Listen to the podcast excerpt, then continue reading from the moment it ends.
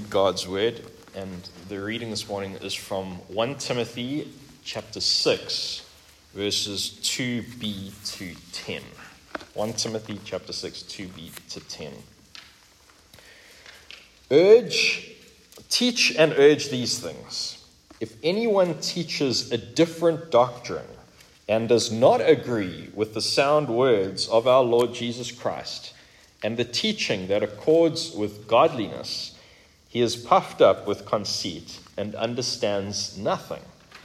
He has an unhealthy craving for controversy and for quarrels about words, which produce envy, dissension, slander, evil suspicions, and constant friction among people who are depraved in mind and deprived of the truth imagining that godliness is a means of gain. But godliness with contentment is great gain, for we brought nothing into the world, and we cannot take anything out of the world. But if we have food and clothing, with these we will be content. But those who desire to be rich fall into temptation, into a snare, into many senseless and harmful desires that plunge people into ruin and destruction. For the love of money is a root of all kinds of evils. It is through this craving that some have wandered away from the faith and pierced themselves with many pangs. This is God's holy, inspired, and inerrant word. Let's pray. Father God, thank you for your word, your word that is, is alive and active, that convicts us of our sins, that builds us up in Christ, that uh, deposits gospel seed into our hearts. And so, Father, we ask that you would now bless the preaching of your word through the power of the Spirit, that we would be, uh, through it, transformed increasingly according to the image of your Son, Jesus Christ. So we pray this in Jesus' name. Amen. Let's be seated. I'm sure that we've all felt the uh, huge rise in, in the costs of living recently. I mean, sure, we are all, if we've got a bond, we are paying significantly more in our bond repayments every month. Um, every time we go to the petrol station and, and fill up petrol, uh, yeah, it's more than typically more than the, the, previous month. And when you go to Spar or wherever it is, there's what could get you two packets now only gets you one packet. It, it's uh, it's tough. Okay, we've there's very little. A lot of us are finding there's very little wiggle room left. Um, you know, after all the payments have gone off from our salaries.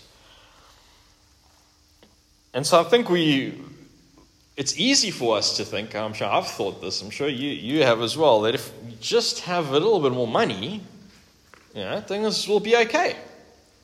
We'll be content. We'll have no more problems. And perhaps the initially a little bit more cash will you know, give us some relief. But ultimately, we've been around for long enough, we know that ultimately, well, we'll never be satisfied, no matter how much we have, because we, we never have quite the amount of money that we think we should have. There's always this desire in us for more. And so our text this morning is dealing once again with the false teachers that we've been following in, in, in 1 Timothy.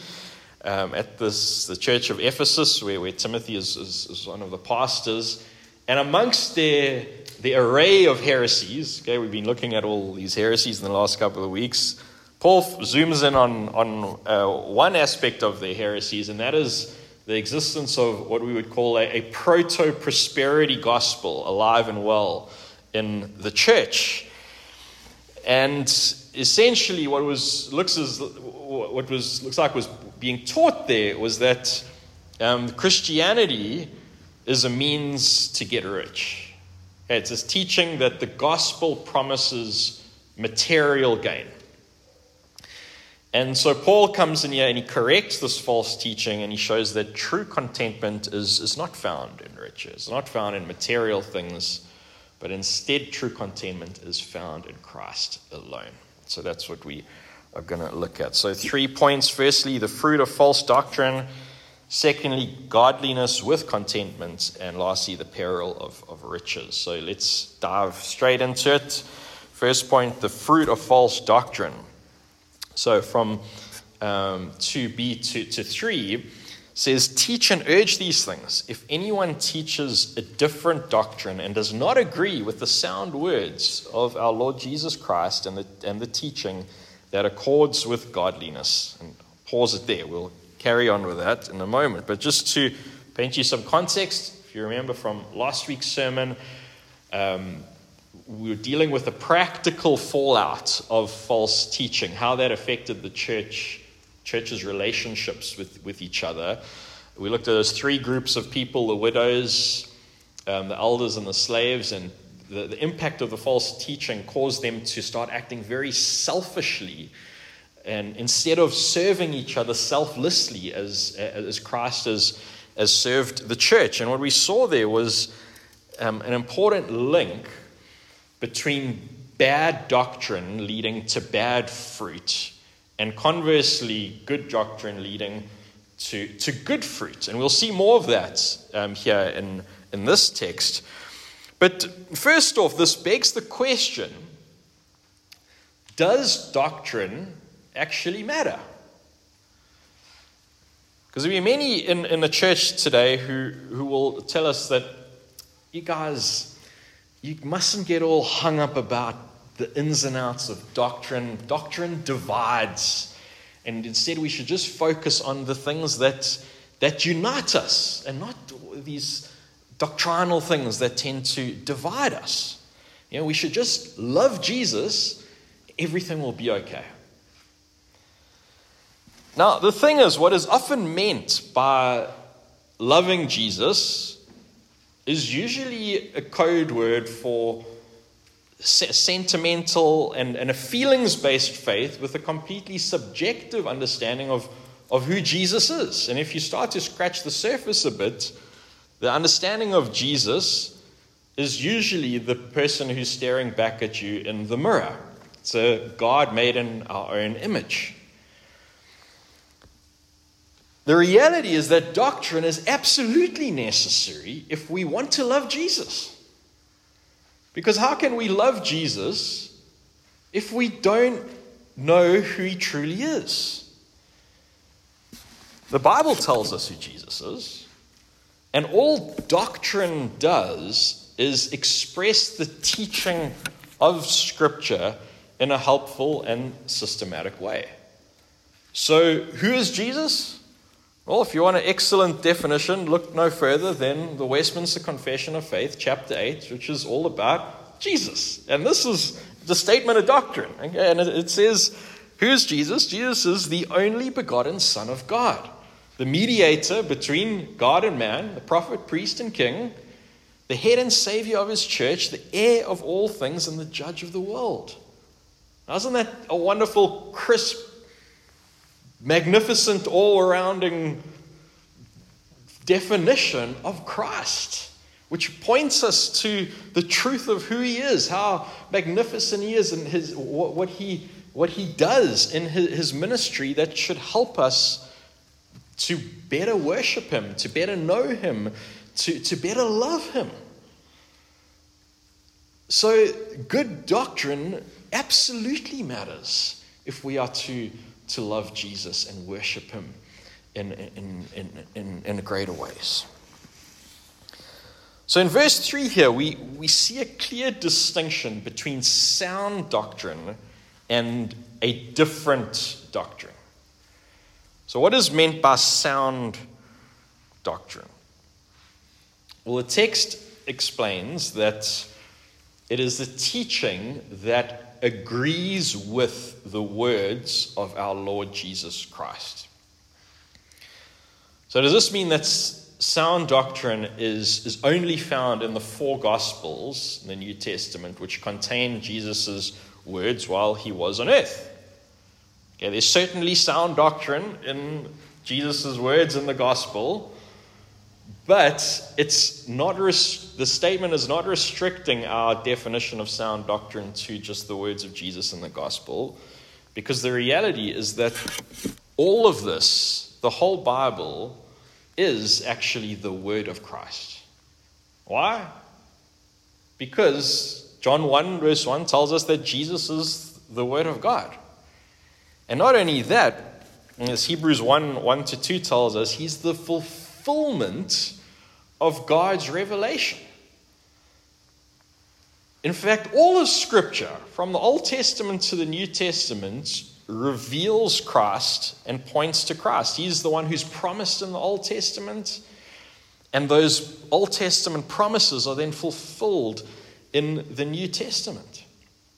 So, sound doctrine therefore, is the faithful teaching of Scripture, the standard body of truth, or what we call orthodoxy, which the, the faithful church has always taught throughout history. There's a there's a, a common body, the rule of faith, the standard orthodoxy, which has been taught since the ancient church, since the time of the apostles, through to the church fathers, through the medieval church, through the time of the Reformation, and continuing right up now to the present.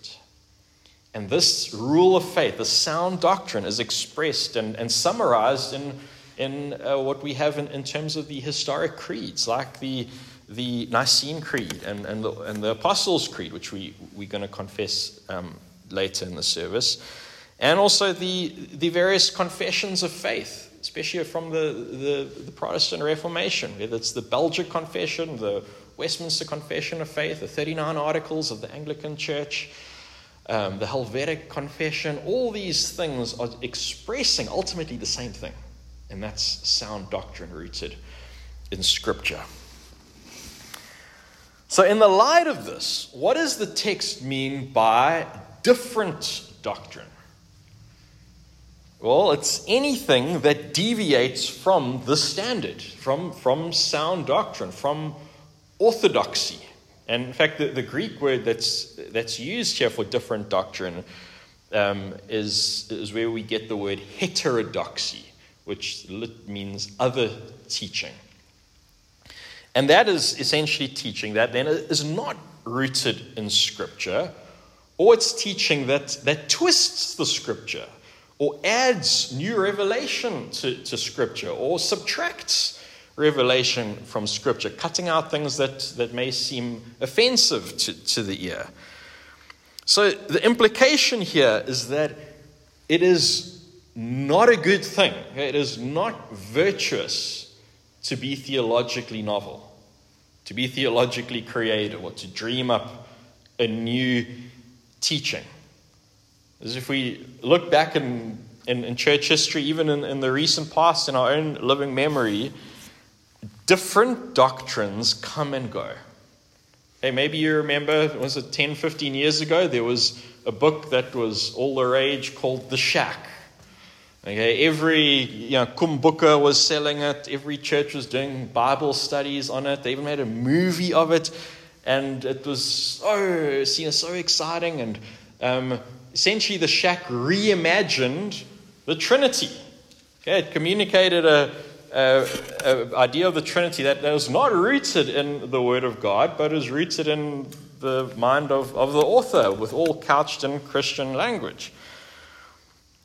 Okay, you think of another movement, uh, the emergent church. Probably forgotten about all this. It was maybe 20 years ago. It was like the big thing. People like uh, Brian McLaren, Rob Bell, and Rob Bell in particular. Um, would uh, he wrote books which denied the virgin birth, denied the existence of hell, and he was seen, he was held up many, by many in the Christian world as being cutting edge at the time. Anyone Remember these guys now? These guys are in, the, in really the dustbin of history. Okay, they've forgotten.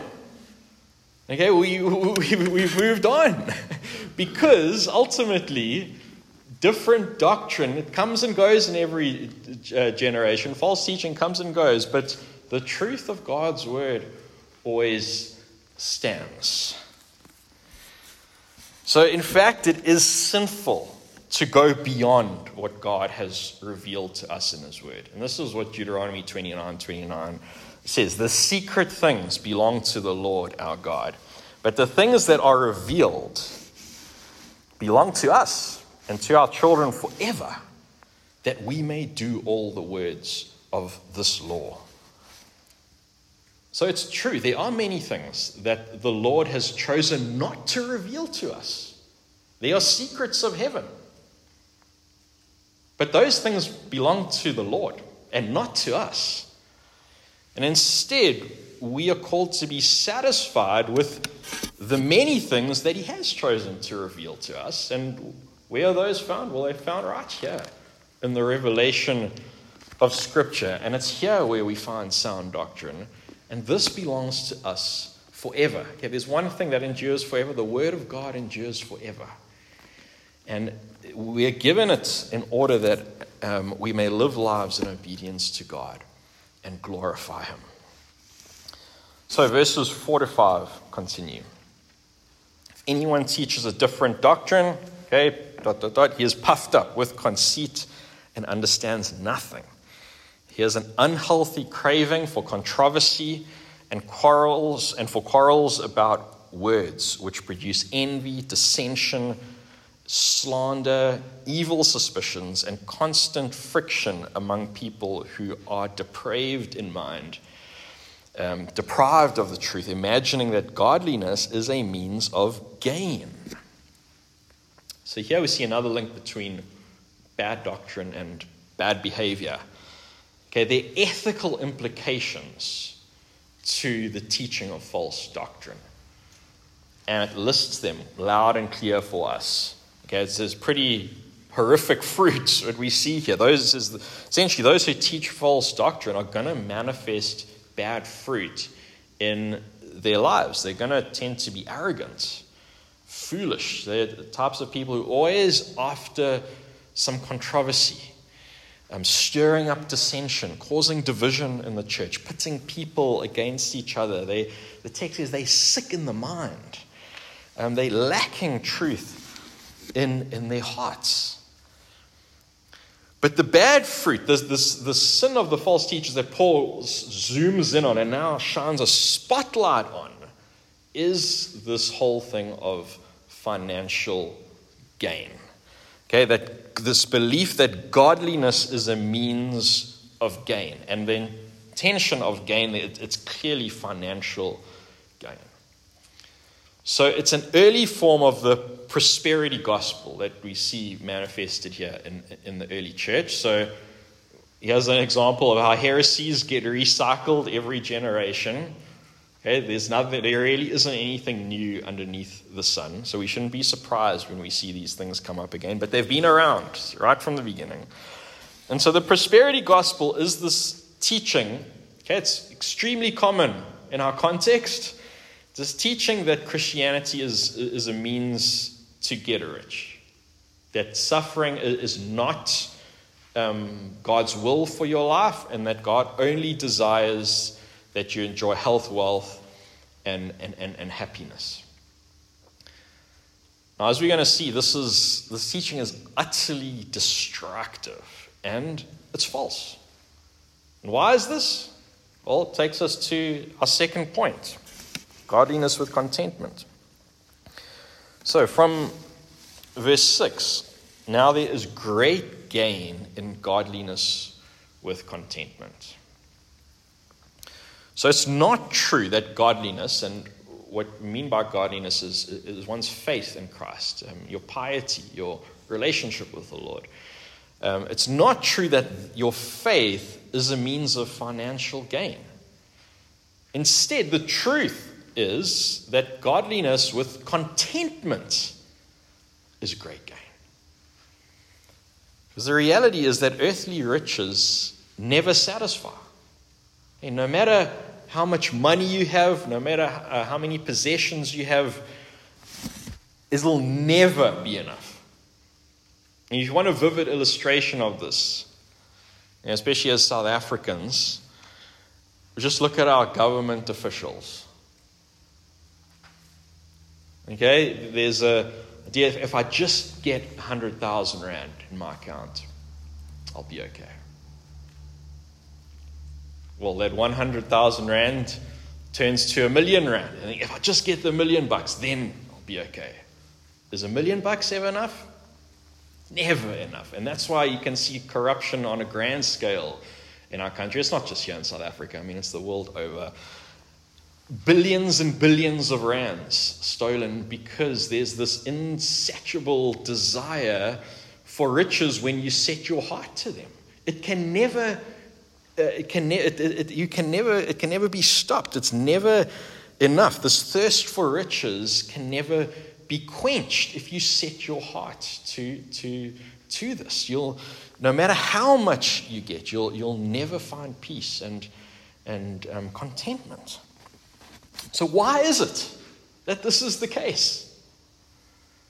Well, verse 7 tells us For we brought nothing into the world, and we cannot take anything out of the world. So, the reason why we can never be satisfied by wealth and possessions is well, these things don't last. We entered this world uh, with nothing, just with a skin on our back. And we're going to leave this world with nothing as well. Yeah, we can't take anything from this side into eternity. It's impossible. So, what that means then is that true contentment can only be found in things that, that really will endure and really will last and have some kind of eternal significance. And what is that? Well, it's spiritual treasure in heaven, or Christ Himself, as, as Jesus tells us in, in Matthew 6 19 to 21, which He says, Do not lay up for yourselves treasures on earth, where moth and rust destroy and where thieves break in and steal. But lay up for yourselves treasures in heaven, where neither moth nor rust destroys and where Thieves do not break in and steal. For where your treasure is, there your heart will also be. so, wealth and possessions are, are fleeting. We, we can't pin our hopes to them. Today they are here, tomorrow the stock market crashes and they're gone. Tomorrow we are robbed and um, our money is, is gone, whatever it is. They, they, they never truly satisfy and, and bring us happiness. But Christ and his benefits, an eternal inheritance that we can find only in him, is true treasure in which we really do find contentment to a deep level and great gain. So verse 8 carries on and says, But, but if we have food and clothing, with these we will be content. So the things of the earth are, are, put in perspective here.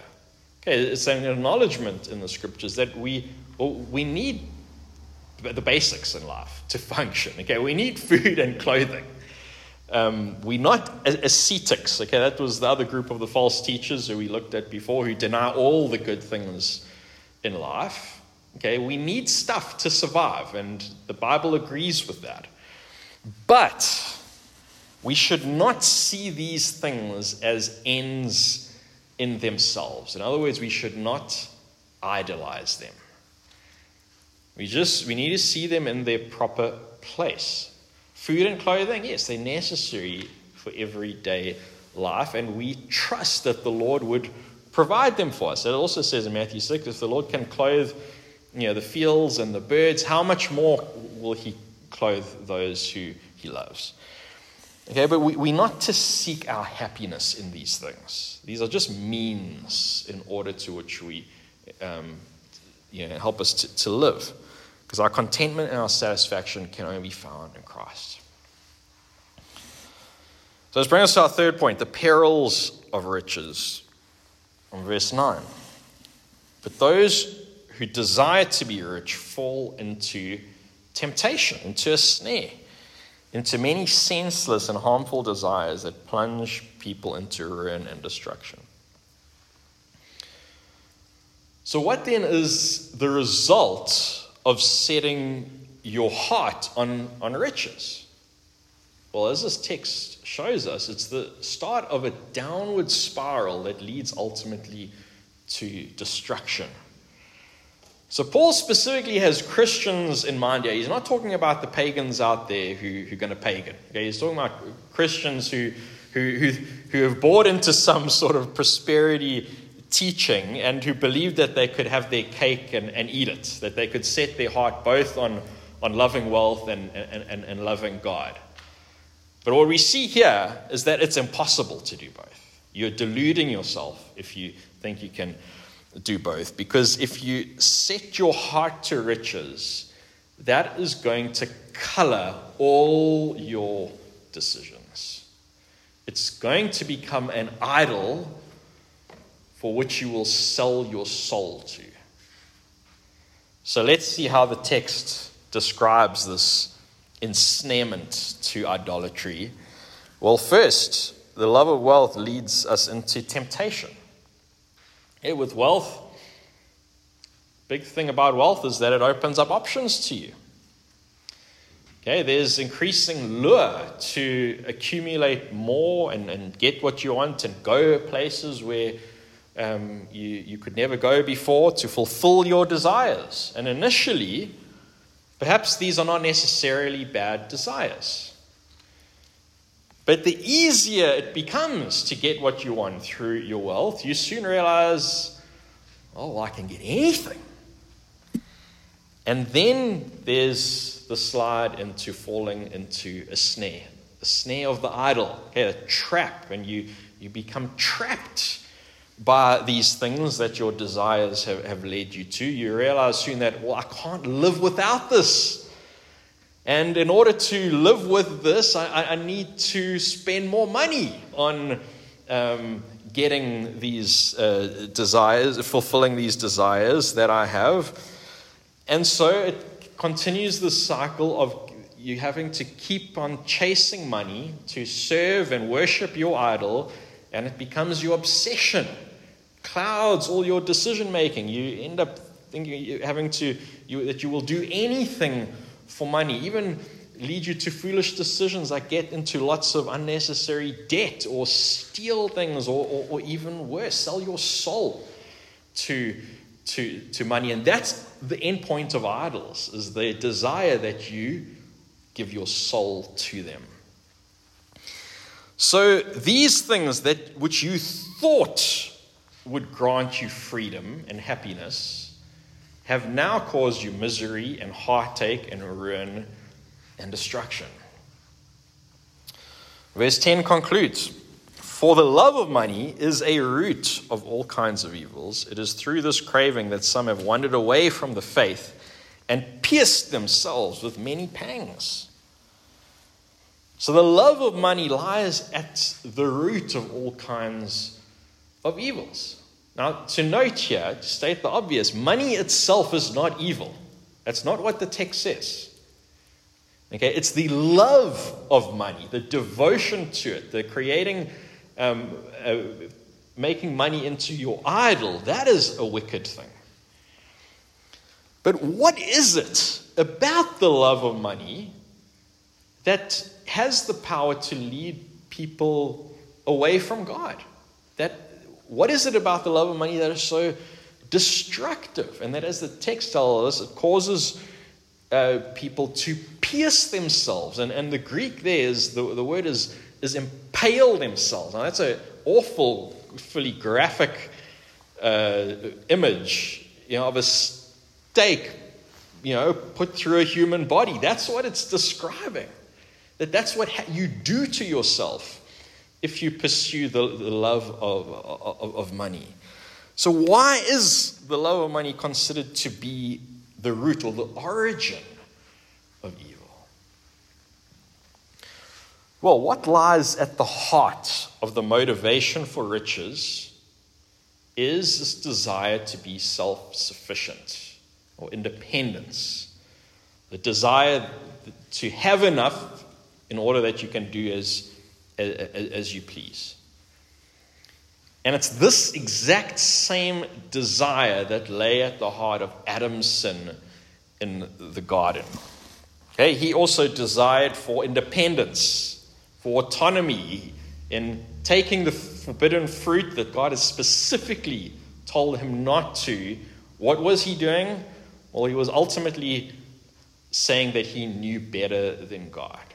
He was assuming to be like God himself, determining right and, and, and wrong. And this is precisely where the love of money leads us. It leads us to a place where we think we don't need God. Instead, we're sufficient in ourselves. We, we, we gods in ourselves. And this is exactly why Jesus said in, in Matthew, 20, Matthew 6 24, No one can serve two masters, for he will hate the one and love the other, or he will be devoted to one and despise the other. You cannot serve God and money. So, what Jesus is making abundantly clear for us here is that loving God and loving money are two things that are impossible to do at the same time. You cannot love God and love an idol at the same time. It's either the one or the other. And that truth is illustrated best in uh, Matthew 19, 16 to 30, where Jesus has that interaction with the rich young ruler very rich guy who he, you know, he, he on the surface, he wanted to follow the Lord and um, he wanted to know, you know, what should he do? And Jesus identified the idol in his life, which was his wealth. And he says, well, you need to, you, you, you, you got to stop with your idol here. Okay, you got to quit with your wealth. Okay, well, that, that, that's, that was his love and devotion. Yeah, he couldn't do it. So, the evidence that you truly love God over money is going to be shown in how you treat money. Do you glorify God in how you steward what He has given you? Because remember, everything that we've got, our salary at the end of the month, the house, the, house that we have, the food on the table, it comes from God. Okay, that's an expression of His provision, of His providence for us. How do you steward what the Lord has given you? Do you keep it all for yourself? Or do you give the first fruits to Him, as He calls us to in Scripture? A generous, cheerful, and regular giving to the local church is a part of how the Lord expects us to worship Him. And we don't give because we expect something in return. Okay, that's a prosperity gospel teaching. We, we reject that. Instead, we, the reason why we give to God is, is purely as an overflow of what God has already done for us in Christ through the gospel. It's not that we, we need to earn God's favor by giving Him money. No, in Christ, we are already favored. We are already counted as His beloved children and sealed for um, eternity. Giving money back to God is, is just a sign of our thankfulness to Him for His generous provision to us, for um, how He has saved us in Christ and continues to sustain us. And so, generous giving to the Lord is evidence that money doesn't have a hold over you, that, that it's not an idol. And it, it's a way to keep you reliant on the Lord, acknowledging that He alone is your provider and sustainer. So, bringing this all to, to a close. So, it can be easy for us to fall into this desire for, you know, for loving money and desiring more wealth. Because we're attracted by the promise that, that it brings you know, of the world happiness and, and contentment. But we know that the reality is that it'll ultimately always disappoint. Never have enough money we think we need, feeds our sinful desires for, for autonomy from God and becoming a slave to an idol. And once we're enslaved to that idol, well, it only brings destruction. Possibly now, but most certainly for eternity if we, if we set our heart on that idol instead of of God. And for eternity, well, let's spell it out. Okay, eternity separated from the face and favor of God and instead suffering in the presence of his wrath. That is a terrifying and awful thing. But thankfully, God, by his grace, has not abandoned us to the just punishment for our sins. Because he calls us to repent of our idolatry and trust and worship in the Lord Jesus Christ. 2 Corinthians 8, verse 9 says, For you know the grace of our Lord Jesus Christ, that though he was rich, yet for your sake he became poor, so that you by his poverty might become rich. So the good news we, we see here is that Jesus left the riches and the glories of heaven and became poor. He took on flesh. He became man. He came to earth. He lived the life that, that, uh, that we couldn't live to the point of going, obedience, going to the cross, and facing God's wrath there in our place, so that instead we might become rich. But rich not in earthly riches, but in riches that are infinitely more valuable than all the riches of this world could ever be, and that is through a heavenly inheritance. Christ and his benefits, who forgives our sins, who grants us new life in the Holy Spirit, who truly satisfies us and gives us peace, who promises us eternity before his, his glorious presence, enjoying. Uh, his majesty, his beauty, and, and pleasures at his right hand. And these true riches, which is Isaiah 64, verse 4, no eye has seen, nor ear heard, nor the heart of man has imagined, are ours by faith in Christ. Amen.